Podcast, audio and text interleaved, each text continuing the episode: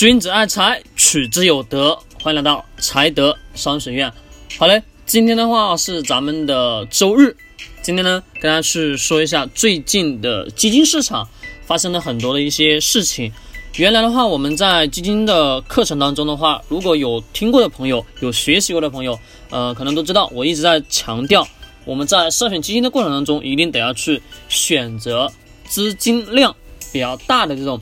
好的基金公司才不会说避免这些亏损，相对来说风险会减少的，嗯，比较多一点。最近的话，不到两个半月就有四十只，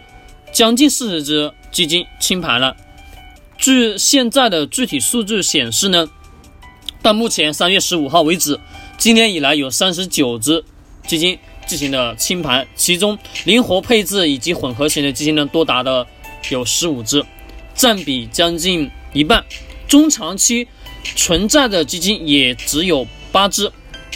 我们从这些清盘的基金当中，有部分的基金呢是去年规模，嗯比较小，也就是在两亿元上下，还有一些呢是在四亿元左右。相对来说，我跟大家去所说的那个标准，至少是在十亿以上，或者说十五亿以上是为最好的。十五亿以上、一百亿以下的这种基金的资金量，为什么这么去筛选呢？因为相对来说，对于我们投资过程当中风险要少很多。因为它的资金量大的同时，就算说有大量的人赎回，不会产生什么呢？不会产生有比较大的波动，明白吗？况且有足够的资金可以去维持。还有一点是在于呢。资金量大的同时，如果说购买了，购买它它产生的亏损，就像我前面给大家去举的例子也好，假如说这是一个一百亿的，对吧？一百亿的资金，资金这个基金的份额是一百亿的资金，总共在这里，就是它亏损百分之二十，还有百分之对吧？还有百分之八十的资金，至少还有是有八十亿，对不对？这八十亿再去挣这个二十亿，相对来说是比较简单的。为什么呢？资金量大，对吧？资金量大，用大钱去挣小钱，相对来说比较容易简单。那我们想要说用我们的小钱去挣大钱，那么相对来说是比较困难了，对不对？不管说你在哪个投资市场上也是一样的。像基金的话，相对来说是比较稳定，而且安全性比较高，而且比较靠谱。但是我们也要去避免基金这个。投资过程当中，这些我们得要去预测到的，也就是不是说预测，而是说我们得要预防一些事情的去发生，因为可能这个基金因为大量的人赎回，就导致了清盘，因为它没有足够的资金让其继续的存活下去，也就是在持续的运作了。虽然说我们看到了最近这从过完年上来到目前为止股市行情 A 股的话。表现一直都是非常不错，我们都能看得到，对吧？从原来的两千四百四十点，一直咔咔咔的涨到了最高三千一百二十九点，目前的点位是在三千零二十一点。我们先不说现在的这个点位是什么样，但是至少有一点行情相对来说是比较好，对不对？但是我们从很多的一些信息。一些资料啊，一些信息上，我们能判断到现在的行情可能说不会说有大涨，也不会说有急涨，但是呢，它能稳步的、缓慢的前行。对于很多很多的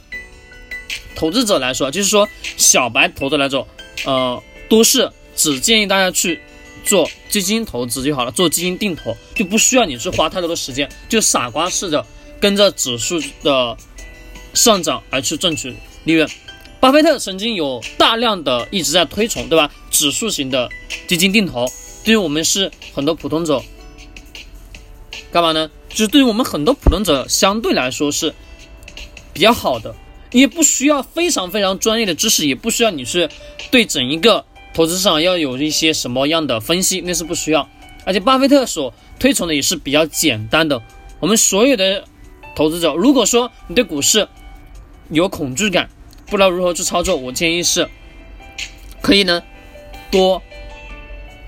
了解基金投资，基金投资安安心心的把你的养老基金可以去配置好，把你的家庭的教育基金可以去配置好，因为基金相对来说风险比较低，合理的去配置好。那么说你这些其他的一些费用，就比如说孩子以后，假如说你现在孩子是十岁，那你要定投十年以后，给这个孩子出来社会做创业的基金也好，或者说给他自己出来社会打拼的第一笔做生意的钱也好，那么这笔钱是顺自然而然的会顺带的而出来。那我们在提早、提前的去做这种基金的布局，相对来说是比较好的。好，我们再回到前面刚刚所说的这些数据当中，虽然说有将近有四十只清盘，对吧？但是呢，我们也要去学去避免，因为这些基金的数据统计下来，我发现当中呢，很多只基金呢有连续的超发，超过四个季度为迷你基金。什么叫迷你基金呢？也就是它的资产，就说嗯，每一个季末的资产规模不足什么，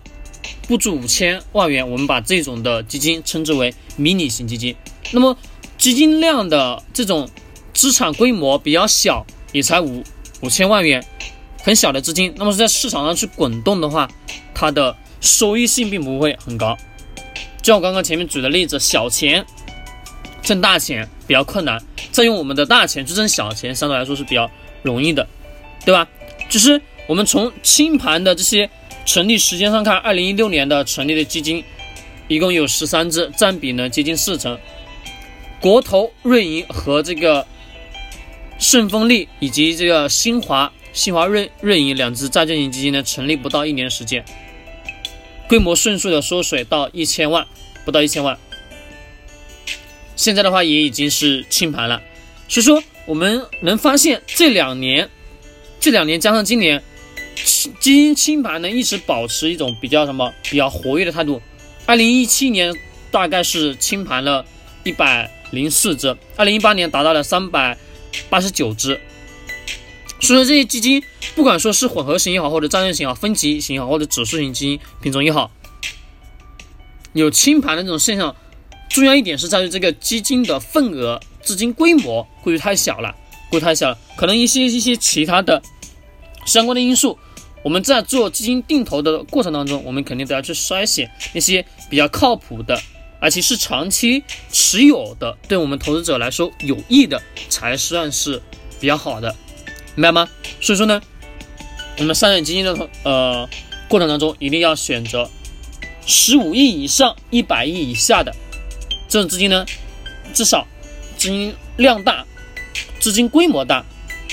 相对来说呢，它的风险性又比较少，并且还又是那种比较靠谱的基金公司的话，它的风险相对来说会更小了。只要说你会筛选，会调仓，也就是安安心心的持有。我刚刚所说的养老基金，你的养老基金或者给你的孩子的教育基金，都能顺自然而然的去积累出来。像我自己。我就给自己开了两个基金账户，一个是我平时，呃，算是给自己以后养老的一个基金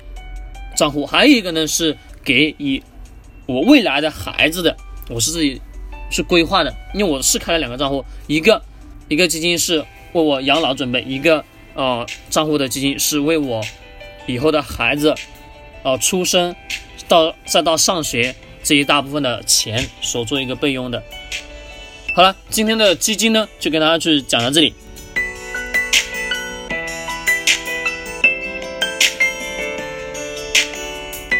好，我在课程的最后哦，不是课程，就是在咱们这个音频的最后，再跟大家去预告一下，我在咱们的呃三月的二十号，也就是在今天是十七号，三月二十号的晚上八点。会有一个公开课，我是讲什么呢？以咱们的定位思维，非常古老的一本书。定位，如果说现在大家有能及时的听到我这个音频的话，我建议大家可以提前去看一看《定位》这本书，是有史以来对美国营销影响最大的观念。我将会围绕三个方向去跟大家去阐述。一呢，是咱们的创业思维，创业。再到咱们的投资，再到咱们的营销这三个维度，去跟大家去讲定位。其实相对来说，定位一词在任何一个行业当中都适用，在投资当中也适用，在营销当中也适用，在创业当中它也依然适用。只是我把它称之为一个词，词语呢一气呵成，一气呵成。我们期待着在咱们的三月，呃十，三月二十，三月二十号晚上的八点，我将会跟大家去啊分享咱们的这个话题。好了，咱们的今天的音频也就到这里，我们下期再见。